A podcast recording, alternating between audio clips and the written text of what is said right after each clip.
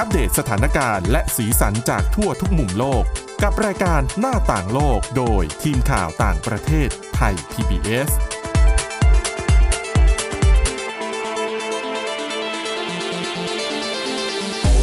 วัสดีค่ะ ต้อนรับคุณผู้ฟังเข้าสู่รายการหน้าต่างโลกนะคะ มาอัปเดตสถานการณ์แล้วก็สีสันจากทั่วทุกมุมโลกกับทีมข่าวต่างประเทศไทย PBS ค่ะ วันนี้กับคุณอาทิตย์สุมนเรืองรัตน์สุนทร แล้วก็ดิฉันทิพย์ตะวันเทียรนัยพงค์ค่ะ สวัสดีค่ะ สวัสดีค่ะ เรื่องการท่องเที่ยวในช่วงนี้กลับมาคึกคักอีกครั้งนะ ต้องบอกแบบนี้อืมเพราะว่าอะโควิด -19 ก็ซาละ คนก็ เบื่อเต็มทนแล้วกับการที่ไม่ได้ไปไหนมาไหน ถึงแม้ค่าตั๋วเครื่องบินจะแพงใช่คนค่ะก็ยังเริ่มจะเดินทางมากขึ้นนะแล้วฉันก็เริ่มเห็นกลุ่มเคลื่อนไหวบางกลุ่มออกมาพยายามที่จะเรียกร้องให้สายการบินเนี่ยลดราคาค่าตั๋วเครื่องบินหน่อยได้ไหม เพราะว่า เพราะว่าคนในไหนๆเขาก็กลับมากันเยอะแล้วเนี่ยค่ะก็ถูกลงหน่อย ไม่งั้นเดินทางแพงจัง แต่แพงขึ้นจริง อืมอืม เรื่องของการท่องเที่ยวของราคาแพง ตั๋วแพง เป็นเรื่องที่น่าปวดหัวสำหรับบรรดานักท่องเที่ยวเหมือนกันนะคะใช่แล้วก็ไม่ค่ะใช่แค่เราที่รู้สึกแบบนั้นนะ คือที่อิตาลีเองตอนเนี้ยก็เริ่มที่จะมีเรื่องของการเปิดสถานที่ท่องเที่ยวแล้วมีการเก็บเงินก็ก็ต้องนะ ก็ต้องมีคือคนก็จะเริ่มคิดหนักแล้วล่ะเวลาไปเที่ยวอะ ใช่ค่ะเออแล้วสำหรับที่อิตาลีเองนี่เขาก็นักท่องเที่ยวตอนนี้ก็กลับไปเยอะเหมือนกันพอสมควร ใช่ค่ะก็คือเรียกว่าน่าจะเป็นเรื่องน่ายินดีสำหรับในภาคเศรษฐกิจอ่าในภาคการท่องเที่ยวใช่การรุ่นเศรษฐกิจของประเทศ ใช่ค่ะ เพราะว่าคนไปเที่ยวแน่นอนเศรษฐกิจก็จะดีขึ้น แต่ว่าอีกมุมหนึ่งอะค่ะ คนที่อาศัยอยู่ในอิตาลีเองอะค่ะอืมพอนักท่องเที่ยวเยอะๆเขากับได้รับผลกระทบด้วย อ๋อใช่ เพราะว่าคนไป ก็ไปกันเยอะเกินนั่นเอง ไปแย่งเขากินแย่งเขาใช้พูดง่ายใช่ค่ะ ซึ่งอิตาลีนะคะก็เป็นหนึ่งในจุดหมายปลายทางยอดนิยมของนักท่องเที่ยวทั่วโลกเลยก็ว่าได้นะคะ มีที่ท่องเที่ยวต่างๆ มากมายนะคะ ซึ่งเขาก็มีการประเมินนะคะว่า ในปีนี้นะคะจะมีนักท่องเที่ยวเพิ่มมากขึ้น คือในช่วงไตรมาสแรกอะค่ะอ่าโดยเฉพาะในช่วงเดือนมกราคมถึงมีนาคมนะคะ มีนักท่องเที่ยวจากต่างชาติเนี่ย เพิ่มมากขึ้น 86%เมื่อเทียบกับช่วงเวลาเดียวกันของปีที่แล้วอะค่ะๆอืม สถานการณ์มันดีขึ้นเยอะในเรื่องของโควิดนะคะ ใช่ก็คือเยอะขึ้นมาก ๆ เลยนะคะ แล้วก็มีการประเมินว่า ปีนี้ในกรุงโรมที่เดียวนะคะ จะมีนักท่องเที่ยวมากถึง 30 ล้านคน โอ้โหแค่โรมนี่เดียวนะ ใช่ค่ะ ซึ่งพอคนไปเยอะๆอะค่ะ คือปัญหาหนึ่งเลยที่เกิดขึ้นก็คือในเรื่องของอา ระบบขนส่งสาธารณะ อย่างเช่น รถไฟฟ้าใต้ดินที่แย่งกันใช้คนใช่แน่นคือที่นั่นนะคะเขาจะมีแค่สองสายหลักๆนะคะ ซึ่งคนชาวคนที่อาศัยอยู่เนี่ยเขาบอกเลยนะคะว่าช่วงเวลาที่เขาเลิกงานอะบางทีไม่สามารถขึ้นได้ คือต้องไปขึ้นสถานีที่ไกลออกไปอะค่ะ เพราะไม่งั้นคนแน่นเกิน เพราะว่าคนเยอะจนเขาเนี่ยเดินเข้าไปไม่ได้เลย ซึ่งปกติแล้วเนี่ยนะเราในฐานะนักท่องเที่ยวอย่างสมมุติเราไปเที่ยวญี่ปุ่นเนี่ย แล้วเราต้องไปขึ้นรถไฟในช่วงที่เป็นเวลาเลิกงานหรือเข้างานของเขาเนี่ยค่ะเราทรมานนะบางทีเราต้องกำหนดแผนการเดินทางของเราให้ไม่ไปชนเขาอะแต่อันนี้คือคนที่อาศัยอยู่ชาวอิตาเลียนที่เป็นคนทำงานต้องต้องเปลี่ยนใช่ก็คือขยับตารางของตัวเอง ขยับไปหน่อยนึงเพื่อนักท่องเที่ยวเพราะว่านักท่องเที่ยวจำนวนเยอะกว่า ใช่ค่ะ คือเยอะมากจริง ๆนะคะ แล้วก็ยังมีปัญหาในเรื่องของรถไฟฟ้าใต้ดินก็ delay บ้าง นะคะ แล้วก็บางทีก็หยุดวิ่งบ้าง คือในช่วงซัมเมอร์อะค่ะ พอนักโรงเรียนปิดใช่ไหมคะ นักเรียนน้อยลงเขาก็ลดเที่ยว แต่ว่าทางท่องเที่ยวเพิ่มเนี่ย ก็ควรที่จะจัดเที่ยวเพิ่มนะ ใช่ค่ะ คือหลายคนก็มองว่าจริง ๆ มันจะดีกว่าไหมถ้าไม่ลดจำนวน นั่นสิคะ เพราะว่าถึงไม่มีนักเรียน แต่ว่านักท่องเที่ยวก็ไม่ไม่ได้ลดลงไปด้วยอะค่ะแล้วยิ่งถ้าเป็นช่วงซัมเมอร์แบบนี้บางทีแบบคนก็มาเที่ยวกันนะ ในยุโรปอะใช่นะคะ แล้วก็รถไฟใต้ดินสายที่ 3 ตอนนี้ก็กำลังพัฒนาอยู่ แต่ว่าเขาบอกว่าค่อนข้างล่าช้า เพราะว่าบางทีขุดไปอะค่ะ ไปเจอโบราณวัตถุข้างล่างก็ทำอะไรไม่ได้ ใช่ก็ต้องรอตรวจสอบรอประเมินนู่นนี่นั่นเขาเป็นเมืองเก่าไงใช่ค่ะ ก็คือเรียกว่าเป็นปัญหาที่เกิดขึ้นนะคะ ซึ่งอีกอย่างหนึ่งเลยก็คือโครงสร้างพื้นฐานของเมืองอะค่ะ รองรับไม่ไหว คือดิฉันมองว่านะ ส่วนหนึ่งอาจจะเป็นเพราะว่าเขาเป็นเมืองเก่าด้วยไหมคะ คือการที่จะขยายเมืองเก่าที่เป็นเมืองโบราณมีอายุเป็นพันพันๆปีอะบางหลายร้อยปีอย่างเงี้ย บางทีคุณก็ทำอะไรเยอะไม่ได้ทำตัดถนนไปทางทางซ้าย ก็เจออาคารเก่าโบราณ ตัดถนนไปทางขวา ก็เจอโบราณนวัตถุอย่างเงี้ย แล้วบางทีคุณจะเจาะลงไปก็ไม่ได้ สร้างขึ้นไปก็ลำบาก ค่ะ ไม่งั้นก็ต้องเป็นรถวิ่งบนถนนก็ต้องทำถนนยากอีก ใช่ มันก็ลำบากนะ มันมันเป็นปัญหาของเรื่องการวางผังเมืองด้วย ส่วนหนึ่งภาครัฐเองก็ต้องมาจับมือร่วมกันพัฒนาด้วย ใช่ค่ะ แล้วก็คืออีกปัญหาหนึ่งก็คือ มีที่พักอาศัยอะค่ะ ที่ถูกกฎหมายได้รับอนุญาตนะคะ อยู่ประมาณ 31,000 แห่งอืมแต่ว่าที่ผิดกฎหมายเนี่ยมีอย่างน้อยนะคะ 15,000 แห่งหนึ่งในสามเลยนะ ก็คือเยอะมาก ๆ เพราะฉะนั้นนักท่องเที่ยวที่ไปเนี่ยบางทีก็อาจจะไปเข้าพักสถานที่ค่ะที่ไม่ได้รับอนุญาตอะค่ะ แล้วที่ฉันว่าแบบเนี้ยอันตรายน่าจะกลัวในเรื่องของโครงสร้างด้วย เพราะว่าอาจจะพังหรือเปล่าก็ไม่รู้ เพราะไม่ไม่ได้รับมาตรฐานน่ะนะคะ ใช่ค่ะ ซึ่งชาวอิตา ชาวอิตาเลียนหลายๆคนนะคะเขาก็บอกว่าคือบางคนเนี่ยเขาชินแล้ว คือเขาชินแหละเวลาอ่าในช่วงฤดูท่องเที่ยวค่ะ พอมีนักท่องเที่ยวเยอะๆเนี่ยเขาก็ชินกับปริมาณนักท่องเที่ยวที่เข้ามาเยอะๆแต่สิ่งหนึ่งที่เขารับไม่ได้เลยก็คือ พฤติกรรมใช่ดิฉันว่าแล้ว คือเป็นปัญหาใหญ่จริงๆอ้อนะคะ แล้วอย่างคืเขบ้านเราเราเรานึกถึงบ้านเราอะเออเวลาเราเจอนักท่องเที่ยวต่างชาติที่แบบพฤติกรรมไม่ดีเราก็ใช่แล้วบางทีมาทำลายทรัพย์สินอะไรอย่างเงี้ยค่ะ ล่าสุดนี่ไง โรมอะที่โคลอสเซียมอะที่ไปนักนักท่องเที่ยวไม่ใช่อเมริกันสิเป็นอังกฤษมั้งปะคะดิฉันไม่แน่ใจน่าจะเป็นอิตาเลียนแล้วไปอยู่อังกฤษหรืออะไรสักอย่าง ที่เขาเอาเอาเอาไอเนี่ยกุญแจขีด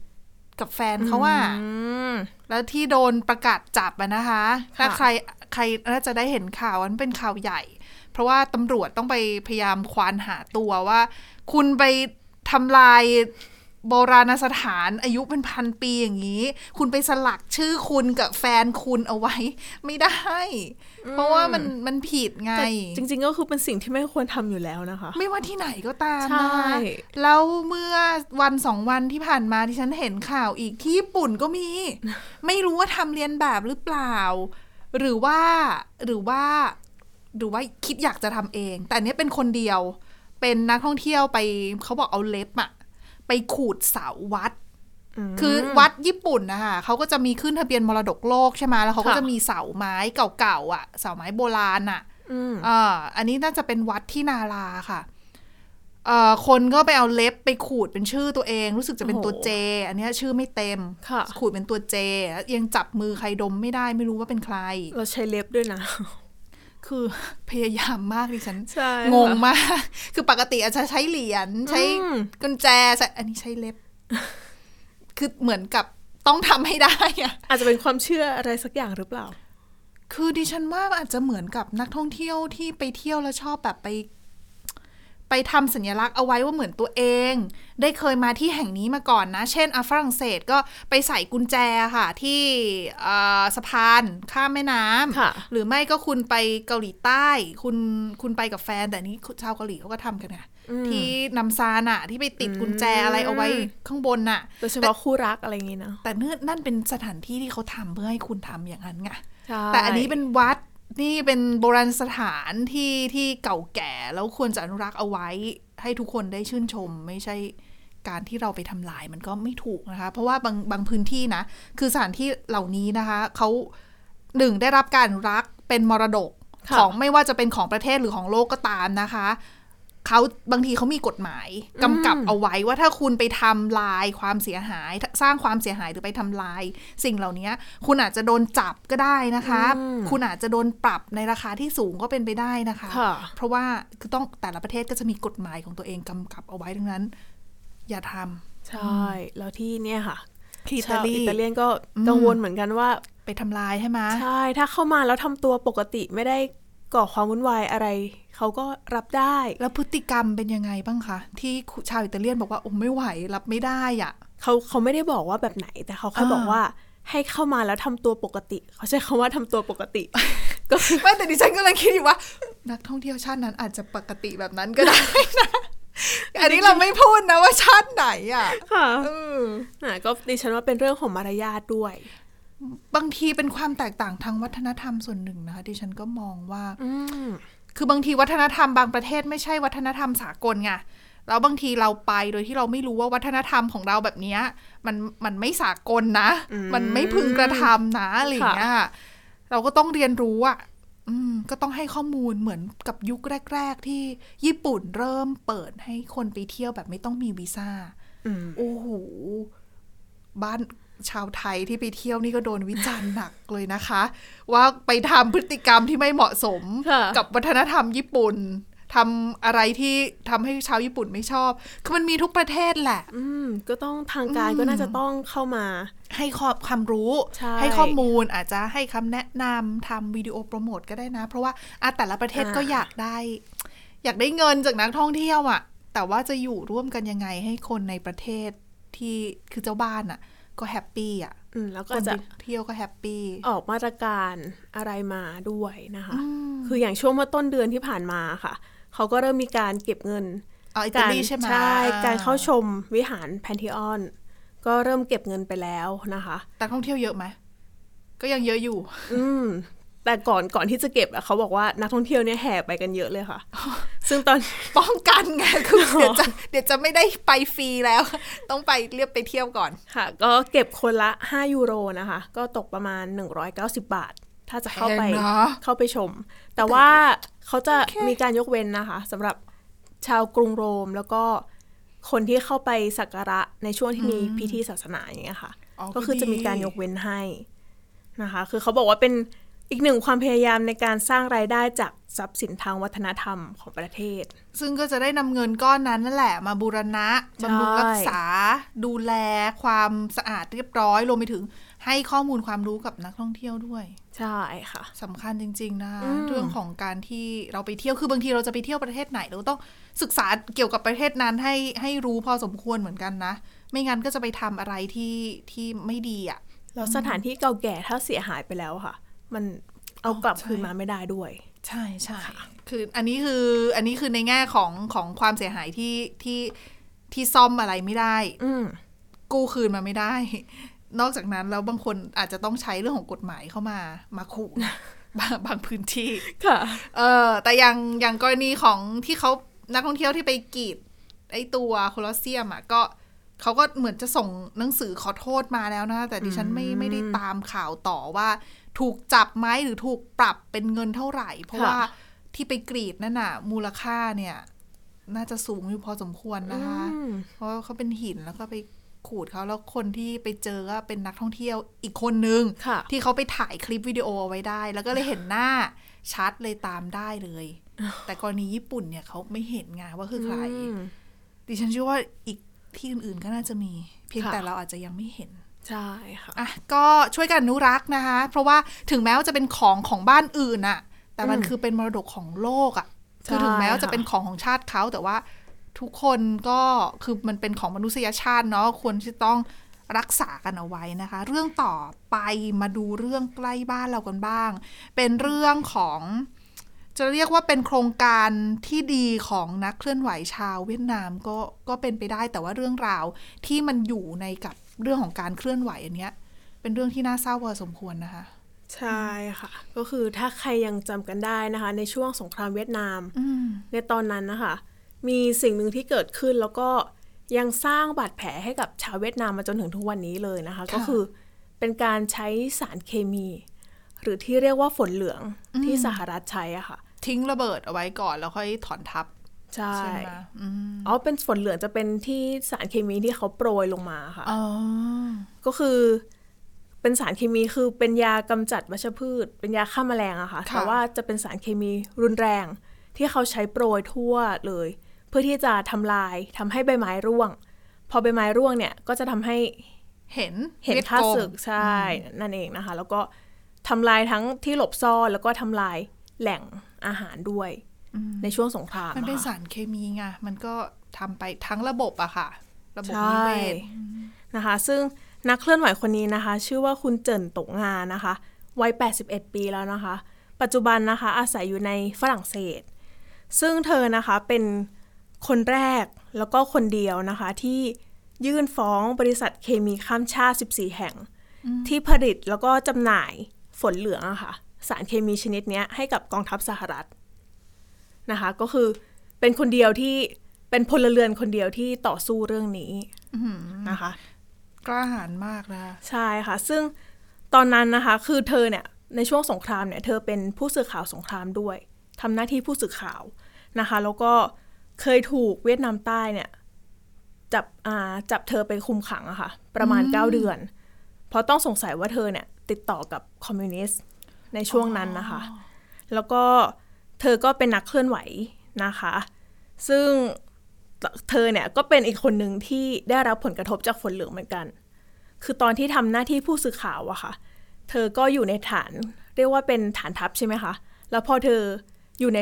หลบอ่าหลุมหลบภัยใต้ดิน พอเธอขึ้นไปอะค่ะ เธอบอกว่าถูกเหมือนเป็นแป้งเปียกขาวๆอะค่ะ โปรยลงบนตัวอืมก็คือ พอแล้วก็มีคนบอก มันจะระคายเคืองแต่ คือเธอไม่ได้บอกว่าตอนนั้นรู้สึกยังไงนะคะ แต่ว่ามีคนบอกเธอว่าอันเนี้ยเป็นสารเคมีนะ เธอก็เลยไปอาบน้ำแล้วก็ลืมเหตุการณ์นี้ไปแล้วอะค่ะนะคะ แล้วก็พอหนึ่งปีต่อมานะคะ เธอให้กำเนิดลูกคนหนึ่ง ซึ่งพอคลอดออกมาค่ะ ลูกเธอนะคะเป็นเรียกว่าเป็นโรคหัวใจพิการแต่กำเนิด แล้วก็มีอายุแค่ 17 เดือนเท่านั้น แล้วก็เสียชีวิต ใช่ซึ่งค่ะแพทย์วินิจฉัยว่าเป็นผลมาจากการที่เธอได้รับสารเคมีหรือเปล่า ตอนนั้นน่ะคือตอนนั้นน่ะยังยังค่ะ แล้วก็เธอเนี่ยก็ไม่รู้ด้วย คือเธอรู้สึกผิดมาโดยตลอด เพราะว่าคิดว่าโอ้โหเป็นแม่คลอดลูกมาแล้ว ลูกป่วยแต่ว่าตัวเองกลับดูแลไม่ได้อืมแล้วเธอก็เฝ้าโทษตัวเองมาเป็นสิบสิบปีเลยค่ะ แล้วก็เริ่มมาสงสัยว่าลูกของเธอเนี่ยอาจจะได้รับผลกระทบจากฝนเหลือง เพราะว่าเธอไปเจอทหารพรานศึก แล้วก็พบว่าลูกของพวกเขาอะค่ะ ก็ เรียกว่ามีอาการป่วยตั้งแต่กำเนิดเหมือนกันอ่าใช่นะคะ เธอก็เลยเริ่มเอ๊ะหรือว่าเออไม่ใช่ไม่ใช่เพราะเธอ ไม่ใช่ว่าเป็นความผิดของเธอ แต่จริงๆแล้วคือเป็นสิ่งที่มันเป็นผลพวงผลกระทบมาจากการที่เธอได้รับสารเคมีในช่วงก่อนหน้านี้หรือเปล่า ใช่ค่ะ ซึ่งในช่วงปี 1962 ถึงปี 1971 นะคะ สหรัฐโปรยฝนเหลืองทั่วเวียดนามอะค่ะ 68 ล้านลิตรโหเยอะมากหกสิบแปดล้านลิตร ใช่ค่ะ เยอะมากๆนะคะ แล้วก็ข้อมูลจากสมาคมชาวเวียดนามที่ได้รับผลกระทบจากฝนเหลืองอะค่ะ ชี้ว่าชาวเวียดนามนะคะ ที่สัมผัสกับสารเคมีตัวเนี้ยโดยตรงนะคะ มีประมาณ4ล้าน8แสนคน แล้วมากกว่า 3 ล้านคนนะคะ ประสบปัญหาสุขภาพตามมานะคะ แต่ว่าซึ่งตอนนี้เธอเนี่ยก็เป็นโรคเบาหวานแล้วก็เป็นโรคมะเร็งด้วยนะคะ แต่ว่ายังไม่มีหลักฐานทางวิทยาศาสตร์ชี้ชัดนะคะว่า ฝนเหลืองอะ่ะเป็นตัวที่ทำให้เกิด โรคเบาหวาน โรคมะเร็งหรือว่าความผิดปกติตั้งแต่กำเนิดหรือเปล่าอ๋อ ดังนั้นก็ยังไม่มีใครฟันธงว่าเกี่ยวข้องหรือเปล่า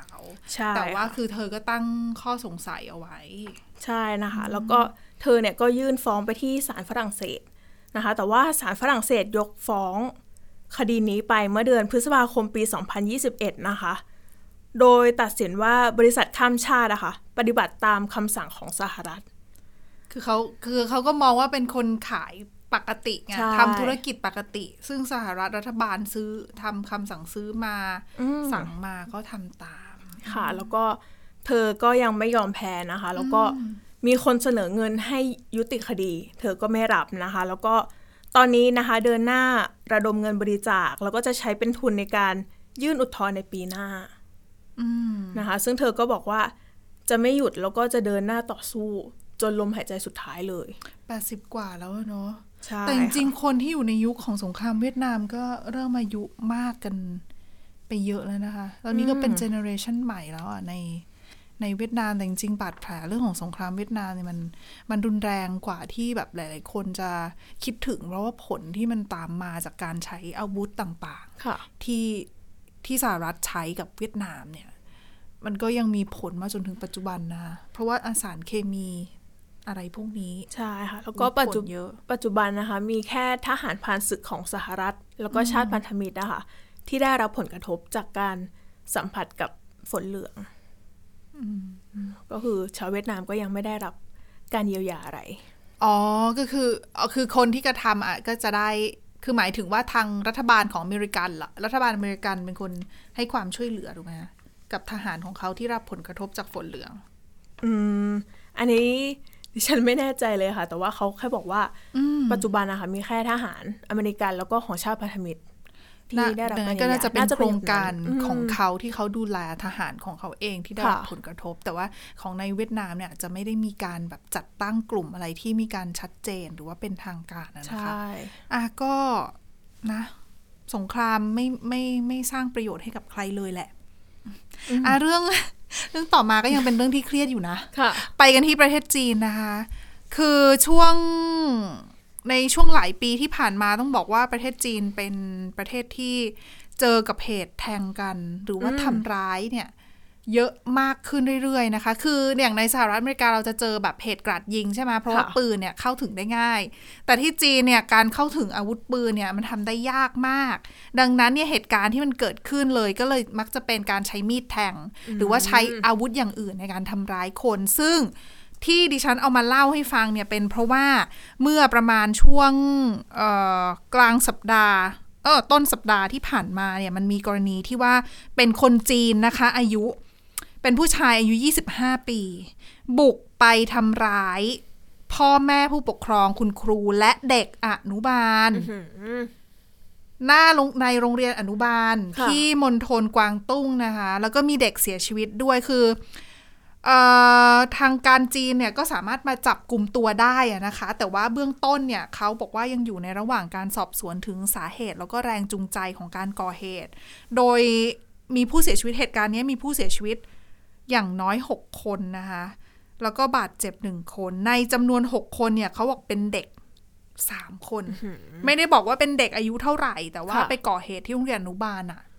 ก็คงจะเป็นเด็กตัวเล็กอะค่ะ แล้วก็เหตุการณ์ที่เกิดขึ้นเนี่ยมันเลยทำให้หลาย ๆ คน ในจีนออกมาพูดถึงปัญหาเรื่องของความปลอดภัยในโรงเรียน ว่าโรงเรียนของจีนเนี่ยมีความปลอดภัยมากน้อยแค่ไหน เพราะในช่วงหลายปีที่ผ่านมาเนี่ย มีคนไปก่อเหตุที่โรงเรียน ค่อนข้างบ่อย คือปกติเราไม่ค่อยเห็นเหตุที่เกิดขึ้นที่โรงเรียนไงค่ะแต่อันนี้เขาบอกว่าเกิดขึ้นบ่อยนะคะ แล้วก็หลายครั้งเป็นโรงเรียนอนุบาลด้วย แล้วทุกๆ ครั้งที่เกิดเหตุเนี่ยรัฐบาลจีนพยายามที่จะยกระดับเรื่องของมาตรการรักษาความปลอดภัยของโรงเรียน แต่ก็ดูไม่ค่อยจะได้ผลสักเท่าไหร่ทั้งค่ะๆที่ประเทศจีนเป็นประเทศที่มีกล้องวงจรปิดเยอะมากนะคะอืมตำรวจคอยมอนิเตอร์สอดส่องความปลอดภัยอยู่ตลอด แต่ก็ยังเกิดเหตุ อีกหนึ่งปัญหาที่คนพูดถึงนอกจากเรื่องของความปลอดภัยของโรงเรียนคือ เรื่องของปัญหาสุขภาพจิต คือในกรณีนี้อะนะคะที่เกิดขึ้นที่กวางตุ้งเนี่ยเขาไม่ได้บอกว่าผู้ก่อเหตุมีปัญหาเรื่องสุขภาพจิตหรือเปล่า แต่หลาย ๆ ครั้งที่เคยเกิดเหตุขึ้นในอดีตในช่วงหลายปีที่ผ่านมา มีผู้ก่อเหตุมีความเกี่ยวข้องกับปัญหาเรื่องของสุขภาพจิตค่ะแล้วเขาบอกว่าในช่วงไม่กี่ปีปีสองปีมาเนี้ยตัวเลขของคนก่อเหตุในลักษณะแบบเนี้ยเข้าไปทำร้ายคนแบบเนี้ยมันมีเยอะขึ้น แล้วก็เป็นกลุ่มคนที่ มีปัญหาเรื่องของสุขภาพจิต แล้วเขาก็เลยไปผูกโยงกับปัจจัยเรื่องของความเครียดที่เกิดจากการบังคับใช้มาตรการป้องกันโควิด -19 ของจีน ที่ใช้ล็อกดาวน์มาสามปีอะค่ะเพราะเขาสุดท้ายเลยนะคะ ที่คลายล็อกอะ่ะเออดังนั้นก็เลยเขาก็เลยมองว่าเป็นผลพวงจากก่อนหน้านี้ไหมว่าคนต้องต้องอยู่ภายใต้แบบสภาพ การใช้ชีวิตภายใต้มาตรการที่มันเข้มงวดมาก ๆ อย่างค่ะล็อกดาวน์เรื่องของโควิด -19 เนี่ย มันเลยทำให้คนเครียดหรือเปล่า เรื่องของสภาพเศรษฐกิจเอ่ยแล้วก็